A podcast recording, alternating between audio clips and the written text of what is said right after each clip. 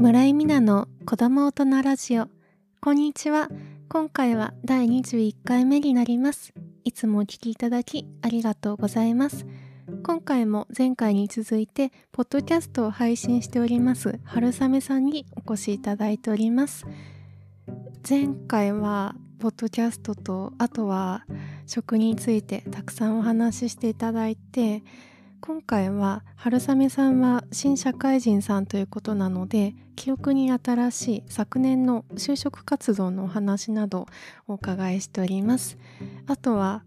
大好きなお餅についても熱くお話をしていただきました。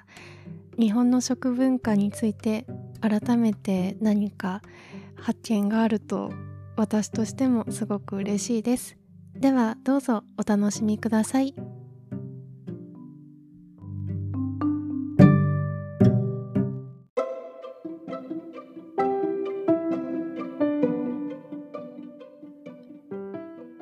今回も前回に続きましてポッドキャストを配信しております春雨さんにお越しいただきましたどうぞよろしくお願いしますはい、よろしくお願いします。はいえっ、と春雨さんって今会社員新入社員さんですよね？はい、そうです。今年の4月から入社です。うんえっ、といろいろお尋ねはしてみたいんですけどまず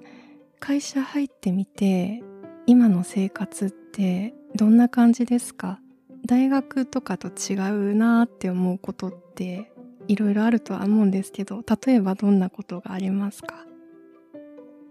そうですね。一番違うなと思うのは、うん、予定がすごい規則的になったなっていうことですかね。これまではこう、まあ、私土日に基本的に特にアルバイトをしていたので、はい。その大学平日は大学の授業で土日バイトっていう感じだったんですけど、うん。それでもやっぱり平日がバイトが入ったり遊びが入ったりで授業も朝だったり夜だったりとかでうん。こうごちゃごちゃしていた中でこう4月になって急に平日は仕事土日は休みみたいになったのがちょっとそこがまだなんでしょう自分的には大学生活すごくアクティブに動いてた分なんかちょっと平坦な毎日って言ったら変なんですけどなんかすごく落ち着いた日々だなっていうのはすごく思ってます。ああそうか。いろいろ気づくの早いですね。なんかその私ちょっとチャットでいろんなお客様とお話をしているんですけど、はい、だいたい会社入って3年とかそれぐらい経つと日々の生活があなんか繰り返しだなとかいつも同じ生活サイクルだなとかって言ってちょっとマンネリ化を感じる方が結構多いんですけど、春雨さん早いですね。まだ 1ヶ月ちょっとしか経ってないのに。2週 ,2 週目ぐらいに思ってました4月の。あーでもそれぐらいじゃ今までの生活と違うっていうことなんですねそうですね。これまでのこのアクティブさって言ったらあれなんですけど、うん自分の活動の幅とかを考えるとすごく落ち着いてます。はあーじゃあちょっとまず遡って就職活動の頃のお話について聞いてみたいんですけどその春雨さんは就活を始める前から入ってみたい会社とかあと仕事にしたい業界とかって決まってましたか？い。はい。実はあったんですけど、はいまあ、結果、結論から言うとそれが叶わなくて、実は今の会社にいます。あーそれは就職活動ちなみに何社くらい受けました？就活ってそうですね。受けた数、エントリーしただけっていう数で言うと、まあ、50以上は多分出しましたかね。5、60出したような気がするんですけど、うんそのぐらいだったかなと思います。エントリー自体は。うん、その入る会社を決めるっていう時はすごいいろんなことを多分考えると思うんですけど会社を選ぶ時って何を基準に考えましたか？私は自分がその仕事を面白いって思えそうかってそこが一番大事だなと思ってそこは絶対に譲れなかったですかね。うん例えばじゃあ会社に入った後の自分の姿とか楽しそうに仕事をしているか働いてるかっていうのを想像できるかどうかっていうのは結構気にしましたかね。そうですね。やっぱりそこはかなり気にしましたね。なんかワークライフバランスとか最近よく言われてると思うんですけど、私は、うん、なんだろう、なんかできるだけもう仕事は仕事で早く切り上げて自分の生活っていうよりは仕事も自分の生活もあの全然同じ土俵で考えてるというか、うん、全部自分の人生の時間だと思うのでそこは垣根なく仕事だって自分がそのしてる間にこう好奇心持ってやれることがいいなと思ってました。うんなるほど。じゃあ本当に仕事で働いてる時間も充実しててお休みの日も自分の好きなことできてっていう生活をじゃあ考えてたんですね。はい。うん。そのインターンシップとかっていろいろ参加したりはしましたか？そうですね。夏に3社ぐらいとえー、っと春ですかね。2月に、えー、っと1社違う2月は2社ですね。参加しました。うんうん。それで実際にそのまあその会社にいらっしゃる社員さんの方とかと多分お話ししたり触れ合う機会とかあったと思うんですけどその学生と違って会社員の人ってここが違うなとかって当時感じてたことありますか？当時、うん、学生との違いですか、うん、うん、なんだろうなあとはここが勉強になるなとかって思ったところでも大丈夫です。そうですね。インターンで勉強になるなって思ったのは、やっぱりその相手に価値を発揮しないといけないっていうところが、やっぱり、まあ、学生とレベルが違いますよね。あとは、もう一つ、やっぱりお金の話が全然学生と違うかなと思っていて、うん、まあ、それはその、お給料としてもらうお金に仕事が関わってくるっていうことももちろんだし仕事で使うお金の規模っていうのもまたこれまた動かすものも全然違ってくるなっていうそこの責任の重さとかはやっぱり全然違うんだなって思ってました。うん。確かに世界が全然違いますよね動かす単位もう、ね、うん、大きいですし。うんそのじゃあ就職活動をしている時って結構周りの友達とかといろいろ話したり情報交換したりはしましたか？あそれはもうめちゃめちゃしてました。やっぱりそのオンラインで解くテストとか、うん、あとコツとかもいろいろあるんですよね。あとインターンシップの情報とか、うん、あそこの会社受けとくといいよとか、うん、そういう情報はいろいろ共有してました。ああのちょっと気になることがあるんですけど、たくさんその友達とか周りの人とお話ししたりとかしててうん悩みとか相談とかって友達同士で話し合ったりとかってしてましたか？はい私は友達ともうとてもとても。自分がどこの会社に一番行きたいかとか何をしたいかとかそういうところまで私は友達とずっと話してました。うんそのお話しする中で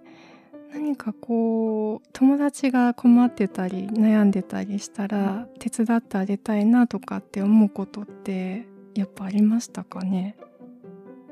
そうですね。やっぱり手伝ってあげたいなって思ったし、うん、そのまあ良くも悪くも全然、まあ、関係ない第三者なわけなんですよね。その子の人生に。何て言ったらいいんだろう。そのその子の話を聞きながらも私は結局傍観者でありそのその子が動かない限り何も変わらないし、うん、外野じゃないですか。うん、まあ、なのでその外野なりにじゃあどうやったらそのこの子の今の悩みが解決するのかなとかその例えば自分がその子の悩みに対してこうやって行動した方がいいんじゃないって思ってることがあったらじゃあどうやったらそっちにこう向かせてあげられるだろうとかそういうことを考えてました。うん。なるほど。ちょっとこの間そのラジオの外で一回お話しさせていただいた時、はい、今そのコンサルの業界ではないんですけどお仕事を担当されてるってお話しされててなんか今聞いていてその就活の頃の経験とかもちょっと生きてるんじゃないかな今の仕事にって感じるんですけど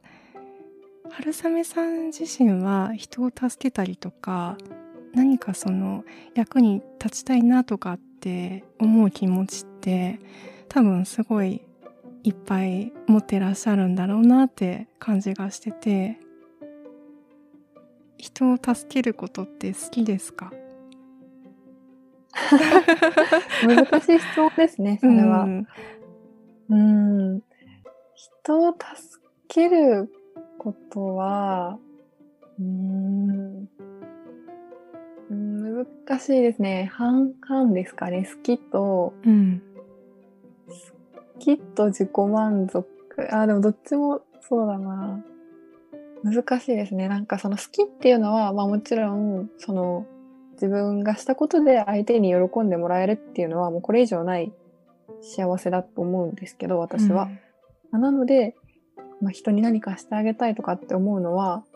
まあ当たり前というか、本当に心からそう思うんですけど、でも、そのなんだろう、それは回り回って自分のためって思ってないこともないんですよね。うんうんうん、その意味で完全に好きではないっていう感じですかね。あ。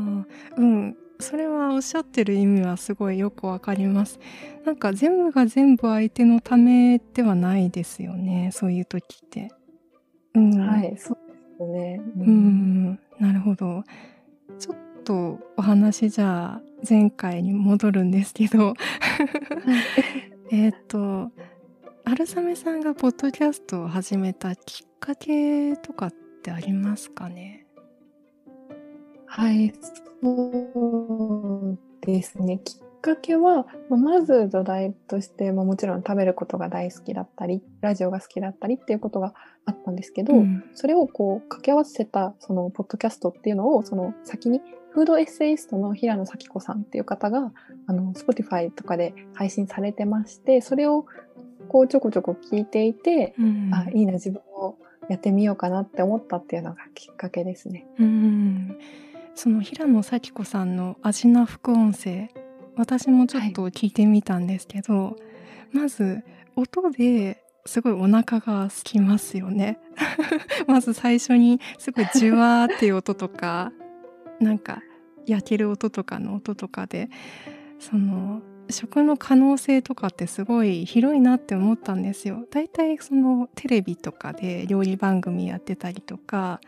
あとはレシピ本とか見てじゃあ作ってみようとかって思うと思うんですけどそれを耳からっていうのがすごいなって思ってて春雨さんはその平野さんの味な副音声どういうところが好きだなって思いますか？えー、どこだろう、まあ、平野さんがとにかくもう好き？食べ物へのその熱量？そこが一番好きですね、うん、私は。うんなるほど。熱量。そうか。その春雨さんのポッドキャストを聞いててもすごいその伝わってくるんですよ。食べること食べ物が好きだなって気持ちがすごく。特にそのお餅？お餅の回がすごくて、はい。うん、お餅が自分は好きだなって思ったきっかけ？というかなんで好きだなって分かっただろうなって思って理由とかってありますか？そうですね。これは、あの、ポッドキャストの中でもあのお話しした話なんですけれど、私は中学校の時に気づいたんですね。自分が餅好きだっていうことに。うん、で、本当に私はその気づいた日にちというか、その日をはっきりと覚えて、認識した日をはっきり実は覚えていて、うん、どういうことかっていうと、はい、あの、始業式、1月の始業式の日に先生がクラスで、お餅何個食べましたかっていう質問をしたんですよ。うん、で、最初に、じゃあ、まあ、ゼロの人っていうのはわかるんですけど、その次が1個刻みだったんですね。1個の人、2個の人みたいな。うん、私はいつになったら自分が手を挙げる番が来るんだと思っていたら、うん、もう 5, 5個以上の人で切られて、うんで、なんとしかも5個以上で手を挙げたのがクラスで、まあ、たまたまだと思うんですけど、私一人だったんですへね。ーそれで、あれ？うちっておかしいのかなと思って、それでちょっと餅好きをその日に認識しましたね。はあーえそれはその今のお正月でもお餅はいっぱい食べるんでしょうか？い。はい。というか、年中食べてます。年中 それは年中、はい。お正月以外 うんうんうんへえそのちょっと個人的に気になるんですけどお餅ってなんか焼いたり煮たりいろいろ食べ方があるとは思うんですけど私今思いつく食べ物でお雑煮とかあと餅をレンジで焼いて醤油砂糖で食べるとかだいたい5種類ぐらいしか食べ方思い浮かばないんですけど。え春雨さんはお餅をそのまま焼いて食べるんですか？はい。焼きもしますし、ん。煮るもするんですけど、うん。私はまずそこが日本人というか、うん。なんで皆さんそういう考えに凝り固まってるんだろうっていうのがすごい思ってるところで、っうん。ていうのも、お餅ってやっぱり原料がお米なので、まあそもそも主食なんですよね。だから、その、お餅単体で私は別に食べるってことを毎日しているわけではなくて、うん。普通にご飯だったり、皆さんがパンとかうどんを食べるのと同じように、その選択肢にお餅があるっていうだけですね。あそうか。言われてみれば確かにそうですよね。お米ですもんね。もち米、はいうん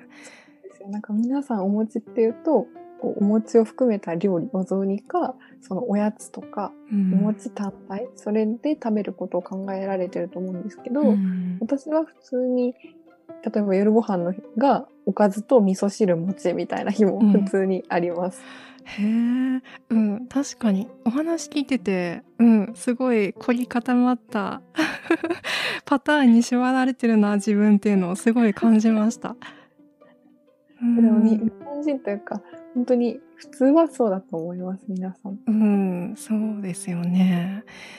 そのちょっとこれはつながってるか全くつながってないかわからないんですけど、春雨さんってタイに行かれたことあるんですよね。あ、はい、あります。うん、それってちなみに家族旅行ですか？それとも友達と？いえ、友達と行きました。うん大学の頃ですか、はい、大学2年生の時に、うんあの、初めて友達とだけで、自分たちだけで、あの、お金払って行く旅行でしたね。あー。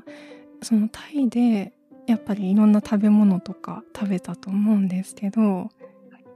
なんかタイの現地の方の食生活とかを見て面白いなとかって思ったことありますか、ああります、あります。うんたくさんありましたよ。なんかこう、例えば道端に、あの、ドリアンがめちゃめちゃ売ってたり、めちゃめめちゃめちゃあんまりそんなにいい匂いとは言えないドリアンがなんでこんなに道端に 並べて売られてるんだろうとかうん思いましたね。あとは、あの、トムヤムクンとかも、うんあの、香草食べられない、その、香り付けのための葉っぱが、もう山ほどどっさり入ってたりして、こう、うまくかき分けて食べていかなきゃいけないとか、なんか、違う、いろいろと日本との違いが面白かったですね。あーそう思うと日本って食べやすさっていうのをすごい配慮してますよね。確かにそれは本当にそうだと思います。うーん確かになんかまあせいぜい難しいなって思うのはカニとか殻をむいて 食べる時とかぐらいでうん確かにすごいあんまり手を汚さず綺麗に食べられるようにいろんな料理って工夫されてるなって思いました。うん、そうですね。うんやっぱりこれは、あの、料理研究家の土井善晴さんとかが本で書かれてると思うんですけど、はい、やっぱり日本の味って綺麗な味だと思うんですよね。日本人が感じる美味しそうな味って。うんその綺麗な味っていう表現が私すごい好きで、こう日本食を的確に表してるんじゃないのかなって思いますね。うんうん確かにじゃあちょっと最後になるんですけども春雨さんって多分たくさんすごい食の世界食のことすごいよくまあ情報とか持ってたり分かっているとは思うんですけどこれをちょっと追求してみたいなとかっていうことあります？食の中でですか？はい。あもうそれだと一番はお餅ですかねやっぱり。うんやっぱりお餅なんですね。はい。今なかなかポッドキャストでお餅の話をまだできてないんですけど、はいなんだろうゆくゆくはなんかこうもっとお餅の魅力が皆さんに広められるぐらいになってたら嬉しいなって思いますね。うん私も楽しみにしています ありがとうございます。はいでは本日は春雨さんにお話を聞かせいただきましたどうもありがとうございましたこちらこそありがとうございました。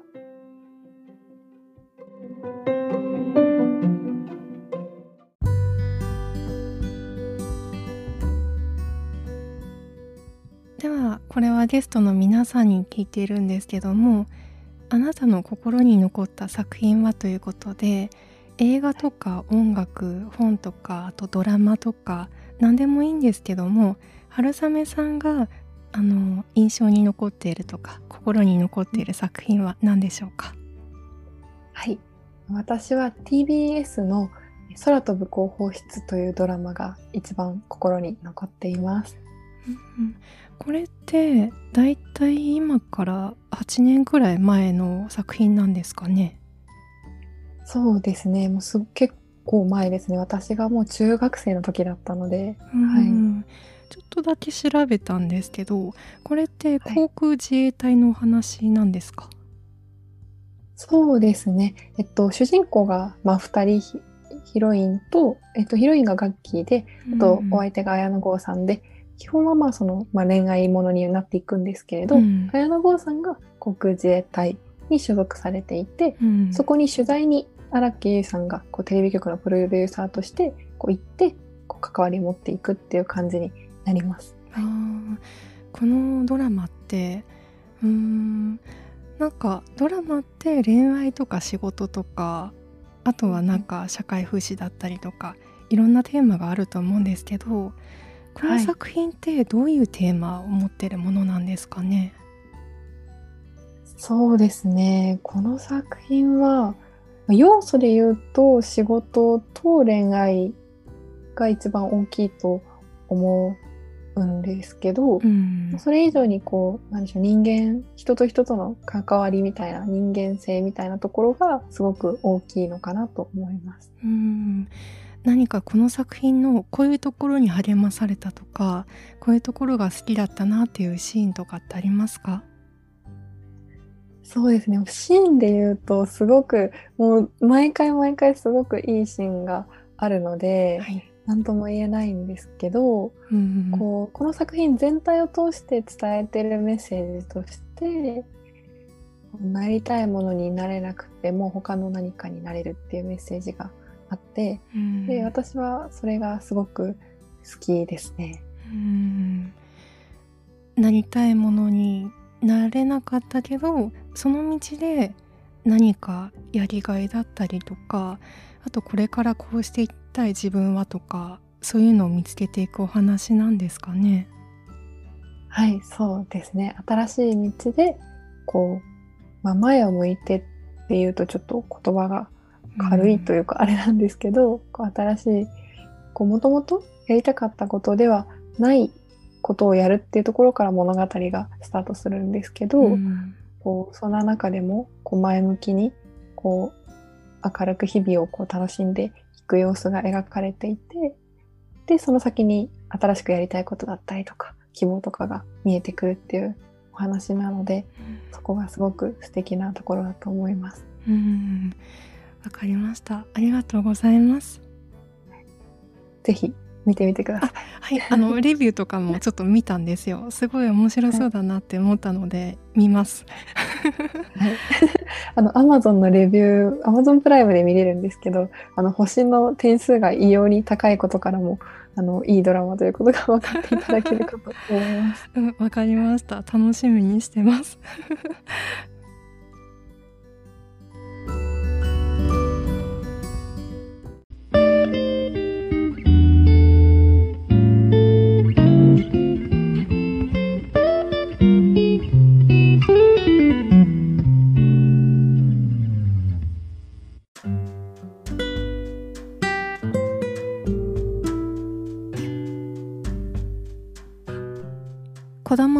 ラジオ第21回目エンディングです。春雨さんのお話いかがでしたでしょうか？たくさん質問に答えていただいて難しいことにも真摯に答えていただいてありがとうございます。印象的なお話など私にとってもすごい勉強になることもたくさんあってその好きなことって漠然としたことでもいいんだなっていうことをちょっとお話ししてて思い浮かびました。その食べることが好きっていう。私も話すことが好きなんですけどなんか漠然としたことって結構いつまでもずっと好きなままでいられるんですよ。例えばそうだな。なんかこういう例えばゲームとかうん。学生の頃ゲーム私好きだったんですけど今やってないんですね。でも話すことはちっちゃい頃から好きだったなとかなんかそういうことをちょっと思い出していてそれでなんか好きなことが見つからないとか好きなものが今ないんですとかそういう方ももしかしたらこれを聞いてくださってる方の中にいらっしゃるかなと思ってちょっと思っていたんですけどうん。これをしてると楽しいとか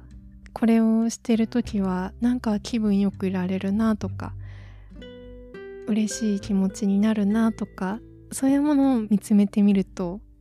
自分の気持ちを見つめてみるともしかしたら好きなものって見つかるんじゃないかなと思いました。私も食べる時食べてる時すっごい嬉しいんですよ。本当に。もうなんか辛いことがあってもご飯を食べたらなんか体が元気になるっていう感じがあってそういう風にもう何でもいいと思います。もう食べることでも話すことでも寝ることが好きっていう人ももうもちろんいいと思います。でもそういうこと意外となんだろうなツイッターとかフェイスブックまあツイッターとか見てみると同じことが好きっていう人意外と多分たくさんいると思います。寝ることが大好きですって書いてる人も多分山ほどいると思います。そういう自分のこれやってるとなんかいい気持ちになるなとかそういうものそういうことをなんでしょう。目を向けてみるとちょっと世界が面白いものになるんじゃないかなと思いました。では次回もお聴きいただけると幸いです。子供大人ラジオありがとうございました。聞いてくださって。今日ぼんやりですいません。ではご聴取いただきありがとうございました。村井美奈でした。